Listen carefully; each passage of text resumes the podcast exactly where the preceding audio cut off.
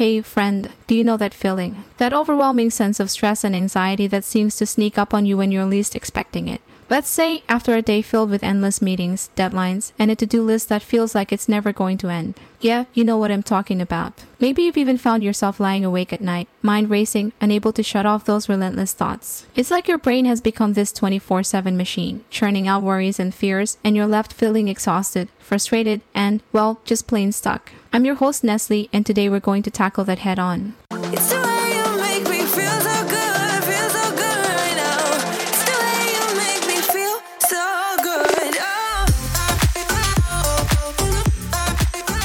You've stumbled upon the perfect episode because, my friend, it's time to hit the pause button on those sleep stealing thoughts and take back control of our mental well being. You're not alone in this, and I've got you covered with some amazing tips, stories, and insights on how to practice mental self care. So grab your favorite cup of tea, find a cozy spot, and let's dive into this journey together. And hey, if you love what you're hearing, don't forget to hit that subscribe button and share this podcast with someone who needs to hear it. Together, we can make a difference. Welcome to Self Care and Hustle podcast, where your journey to becoming your best version begins. If you're ready to live your best life and find your inner peace, you've come to the right place, giving you insights on all life tips and purpose driven actions to move you from where you are now to where you want to go. You can do this. This is me, Neslie Foliente, your host. Are you ready? Now, let's dive in. You know how you sometimes forget to charge your phone and it dies on you right when you need it most? Well, think of your mind like that phone. It's a powerful tool, but it needs regular recharging. That's where mental self care comes in. Yeah, this isn't just about feeling a bit overwhelmed. It's something that can affect our entire well being. Remember Sarah, a friend of mine, and maybe someone like you or someone you know? She was always on the go, never stopping for a moment. She thought she could handle everything, but eventually, that relentless pace caught up with her. She started forgetting things, snapping at her loved ones, and feeling a constant sense of fatigue. She was burning out, and she didn't even realize it. So, what did Sarah do? She started practicing mental self care, and the transformation was incredible. What does that mean, though? It's more than just bubble baths and spa days, though those can be lovely too. It's about creating space for ourselves, setting boundaries, and learning how to say no. It's about understanding our limits and embracing them. Mental self care is like putting on your oxygen mask first before helping others. You can't pour from an empty cup, right? So, how do we build this mental self care routine? Here are some building blocks to get you started.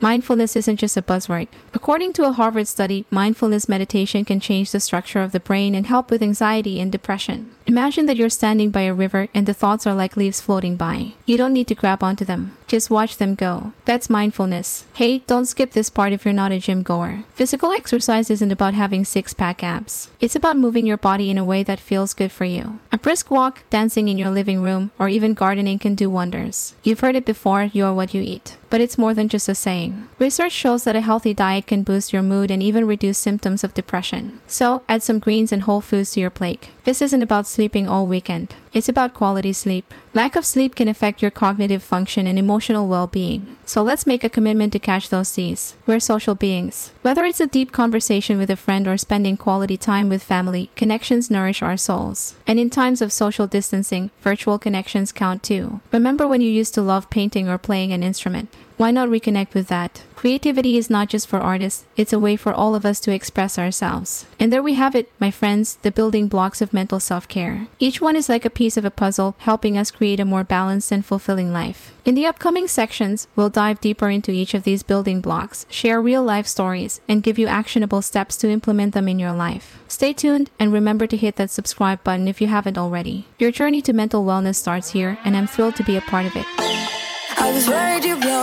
Reputation.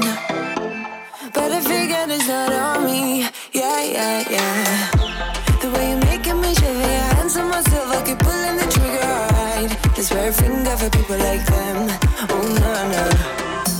But darling, on my mind, I'm feeling so fly up in the zone